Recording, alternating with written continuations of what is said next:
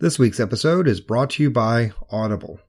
Audible is the internet's leading provider of audiobooks with over 150,000 titles to choose from. When you're done with this episode, please visit audibletrial.com forward slash the Renaissance for your free audiobook with a free 30 day trial membership. Today's recommendation is The Feud That Sparked the Renaissance How Brunelleschi and Ghiberti Changed the Art World by Paul Robert Walker a lively and intriguing tale of the competition between two artists culminating in the construction of the Duomo in Florence. You may choose this or another one of their many titles when you visit audibletrial.com forward slash the Renaissance for your free download.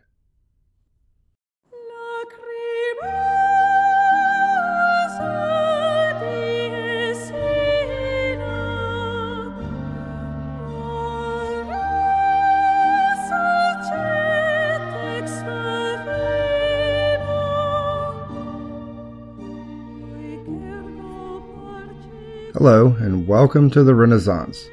Episode 3 The Sacrifice of Isaac.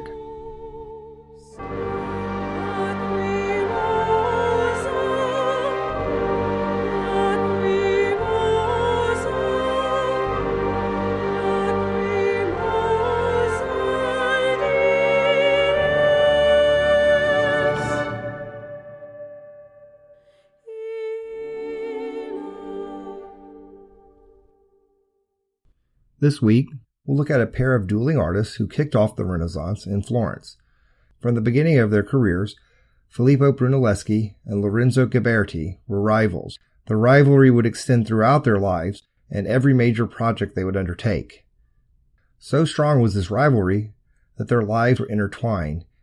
Each artist would step continually on the toes of the other, and their names are still linked, and this is why we will discuss them both during this podcast. Brunelleschi was born in Florence in 1377 to a civil servant. It was expected that Brunelleschi would follow his father into a life of civil service. However, he showed tremendous talent for drawing, and with his father's blessing, he was apprenticed to a goldsmith. Though not the career his family had intended, life as a goldsmith could be quite lucrative, and this may be why his father so readily agreed. While working as an apprentice, he would have had the opportunity to hone his drawing skills, as well as learning how to cast precious metals such as bronze and gold, and the mechanical skills of a clockmaker. It is even said that Brunelleschi developed the first prototype for the alarm clock, though no examples exist today.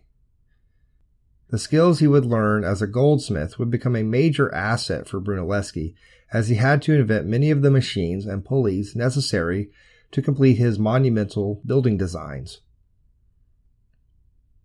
Lorenzo Ghiberti, on the other hand, was born in Pelago, just outside of Florence, in 1378.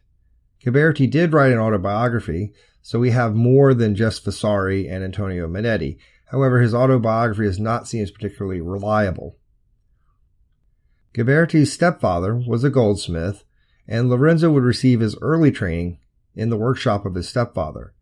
He would later move to Florence and work in the same workshop where Brunelleschi received his training, though there's no evidence that either man met prior to 1401. Fleeing Florence in 1400 due to an outbreak of the plague, Ghiberti settled in Rimini, where he assisted with the frescoes of the castle of Carlo I.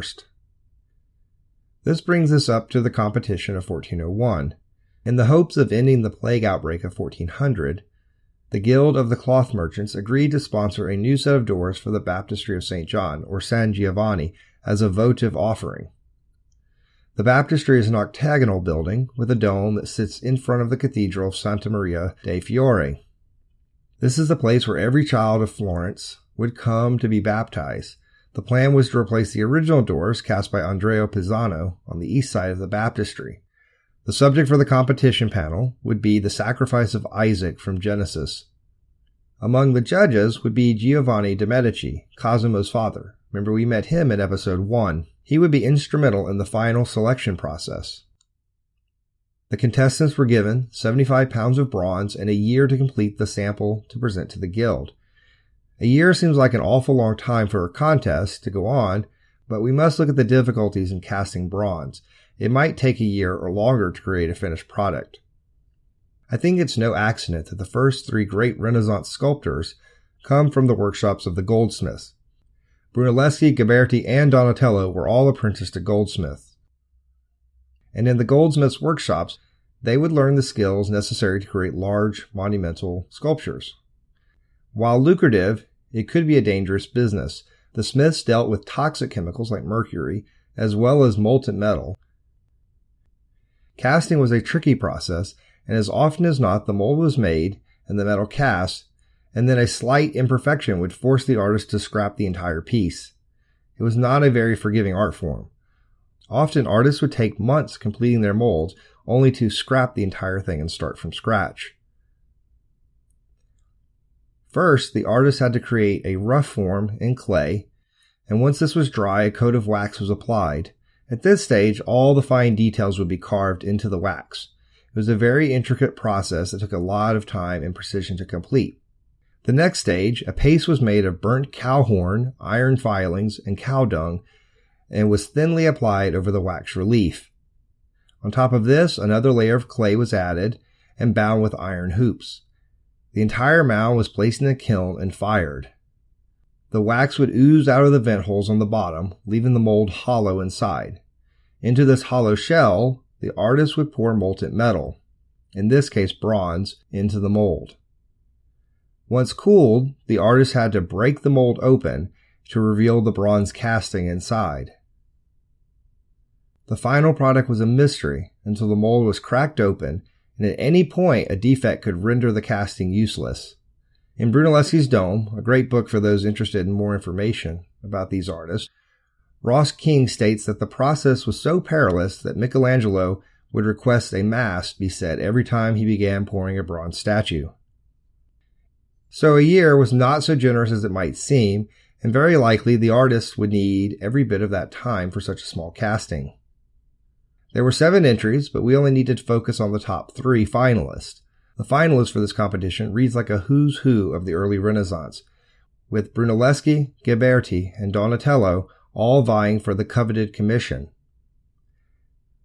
However, in 1401, all three of these greats were yet young and untried artists who had only relatively recently completed their apprenticeship.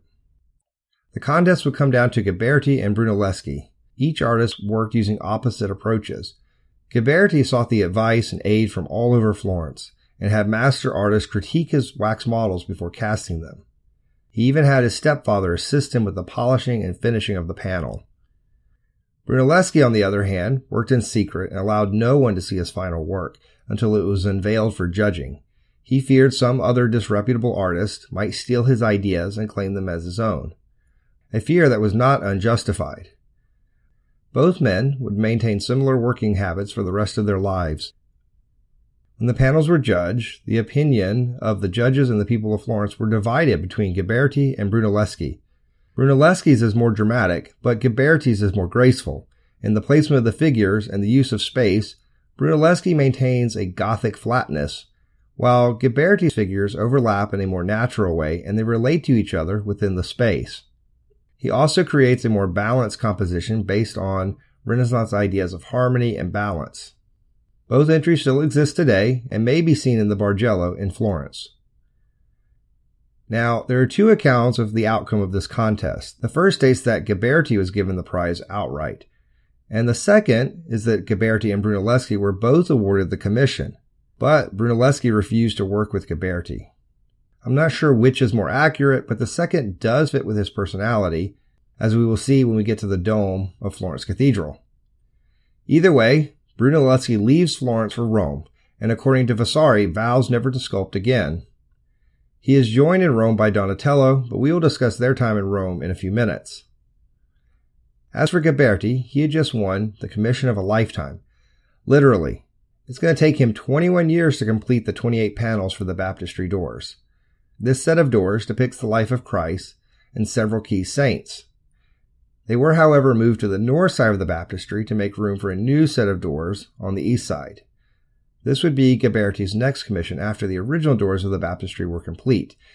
These are the doors Michelangelo dubbed the Gates of Paradise. After the completion of the first set of doors, Ghiberti was a celebrity and immediately awarded the new commission. This time, the doors would depict scenes from the Old Testament. As he worked, Ghiberti continued to adopt new ideas, and in the design of these panels, he used perspective. Ironically, perspective is a mathematical theory developed by none other than Brunelleschi. I'm going to save the detailed explanation of linear perspective for the next episode on Masaccio, but basically, it's a way to create the illusion of depth on a flat surface using converging lines. Brunelleschi devised this theory, and it was used by his friends Masaccio and Donatello. It's likely Ghiberti was influenced by Donatello's use of perspective in some of his bronze panels, which predate the Gates of Paradise. I'm going to attach a Prezi I created for my classes that includes the Gates of Paradise, mainly because you can see the entire work and then also allows you to zoom in. I will also post several images on the website as well. We're not going to discuss each panel, but the important thing to remember is that the Gates of Paradise represent a complete break with Gothic art. No longer do the figures inhabit a flat surface or appear as though they came from a manuscript, but rather they inhabit their own three dimensional world. Let's catch up with Brunelleschi and Donatello in Rome, and then we will bring the entire cast back together for one of the greatest achievements of the Renaissance the dome of Florence Cathedral. After leaving Florence, the pair of artists settled into Rome. Rome during the early Renaissance was not the cultural capital we think of today. It was dirty and seedy and actually had a smaller population than Florence. While the Renaissance was changing the views of people in Florence, the people of Rome still maintained medieval superstitions. They did not look to their Roman past with admiration, but with fear and distrust. Roman statues were destroyed and buildings used for quarries. The Roman Forum was actually used as pasture. When Brunelleschi and Donatello appeared with shovels and began digging around the old Roman ruins, the locals viewed them with suspicion and believed them to be treasure hunters. No one was quite sure what they were up to, not even Donatello. They would tote dirt away and clear the foundation of old buildings, and digging up statues that would end up in the collection of wealthy patrons. They were, in fact, some of the first archaeologists in history. Brunelleschi kept his intent hidden from all, even his close friend Donatello. But what he was doing was an intensive study of Roman architecture. Using surveying tools, he would map out the roads and foundations of the Roman ruins. It's possible that during this time in Rome, he worked out his ideas on perspective. Using his surveyor's tools, he could very easily have measured the ruins and discovered how to create the illusion on paper. We can't know for certain, but growing up in the shadow of Florence Cathedral, he would have been familiar with the problem of the dome. No one had worked out a solution to the dome over the past few decades as the church was being constructed. It's very possible that while studying the ruins, he figured out a solution for the dome, one that could withstand the pressures generated by such massive structures. This is all speculation because he never wrote anything down, but after a short period of time after returning from Rome, Brunelleschi entered a competition to complete the dome. In 1418, the Wool Merchants Guild sponsored a competition for the honor of completing the dome of Florence Cathedral. The two main competitors were Brunelleschi and, yep, you guessed it, Ghiberti. The contestants were to present the guild with a model of their design. Architects of the day would create elaborate models to demonstrate their designs, sometimes using miniature bricks to scale. Some of these models could be quite large, large enough even to walk inside of. These models would serve as a guide for the stonemasons and the bricklayers to follow as they worked. Typically, domes were built with the use of some sort of centering, some structure that supported the dome from the inside while it was being built. Now, the dome is a variant of the arch. Basically, if you take the arch and extend it in a circle 360 degrees, you have a dome. Once the keystone is in place, you have a very stable architectural element. However, until that point, the dome is vulnerable to collapse. So this explains the need for centering. The most common method was to use a wooden structure, but on occasion, architects did use dirt, literally piling up a mound of dirt and building over top of it. This would then be carefully shoveled out once the dome was complete. The Wool Merchants Guild did not like this idea very much. Apparently, the idea of shoveling out an entire cathedral's worth of dirt did not appeal to them. Brunelleschi, though, had a novel solution for the dome, one that would need no centering. Brunelleschi's entry was treated with skepticism, and the experts brought in by the Opera del Duomo, the overseers of the construction project, could not understand how his design could possibly work. They pushed for him to elaborate, and in typical Brunelleschi fashion, he refused. This may have been fear that others might steal his ideas, or he didn't have all the details worked out himself. The discussions got so heated that Brunelleschi was called, and I'm quoting here, an ass and a babbler by one of the appointed experts. According to Vasari, the decision between the other contestants and Brunelleschi hinged on a single challenge. Who could make an egg stand on its end? Renaissance thinkers were fascinated by the longitudinal strength of the egg, and this is perhaps the inspiration of the domed vault. All of the contestants failed. But when Brunelleschi attempts the challenge, he simply cracks the bottom of the egg and stands it upright. When one of the contestants complained that he could have done this same thing, Brunelleschi responds by saying they would know how to vault the cupola too if he had showed them. According to Vasari, this display won over the judges, and Brunelleschi was first and his old rival Ghiberti was second. Brunelleschi was appointed to oversee the building of the dome. Probably to Brunelleschi's great frustration, Ghiberti was also named as co-architect. However, Brunelleschi soon became the de facto architect, and every machine necessary to build the dome was his invention. Need a new type of hoist to bring materials to unheard of heights? Sure, I got this. How about one that is even more efficient and does not require oxen to be unyoked to change direction? Yeah, I got this too. Brunelleschi continually invented new marvels in order to complete the dome. The hoist we have been discussing has been studied by architects and engineers as one of the great wonders of the Renaissance.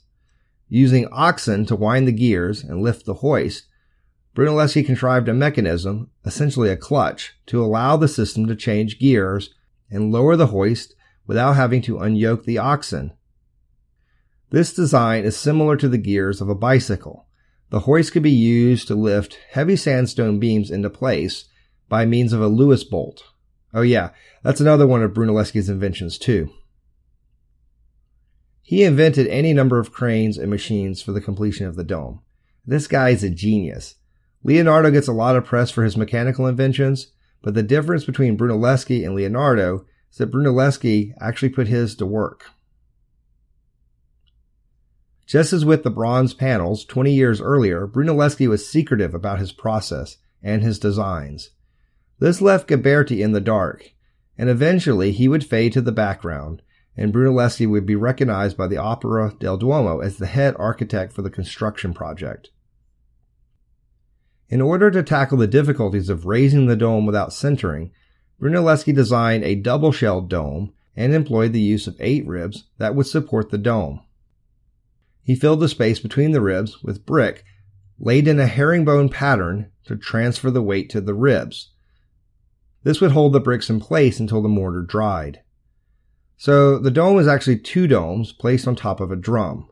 The drum is where the windows were placed, and this would allow light into the sanctuary. The inner dome is made of marble and sandstone, and as we have already discussed, the outer shell is composed of brick. To prevent the dome from spreading, this is where the weight pushes the sides outward, he placed a series of iron and stone chains around the dome to act like barrel hoops. This would help the dome retain its form. One of the things I find really fascinating about these rings is that there are nine of them, calling to mind Dante's Inferno. Brunelleschi was actually a Dante scholar, and it's likely no coincidence that the rings of the dome coincide with the nine rings of hell in Dante's Inferno. The only difference is these rings are in reverse, and they lead to paradise rather than hell. So in the middle of all of this flurry of activity around the Duomo in 1434, Brunelleschi finds himself arrested. Likely this was instigated by members of the Albizzi faction, Brunelleschi was close to the Medicis, in particular Cosimo. The artist had already been forced to take a reduction in pay for his work when Cosimo was exiled. His departure had a tremendous impact on all of the artists in the city as he was one of the main patrons. Brunelleschi would spend two weeks in prison for a minor debt until Cosimo was restored by the Signoria. With Cosimo back in Florence, work could resume once again on the dome.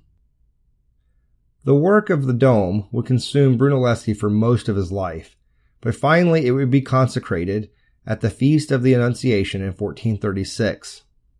The procession would be led by the Pope, who would also give the blessing. Oh yeah, remember back in episode 1 we discussed the siege of the Signoria?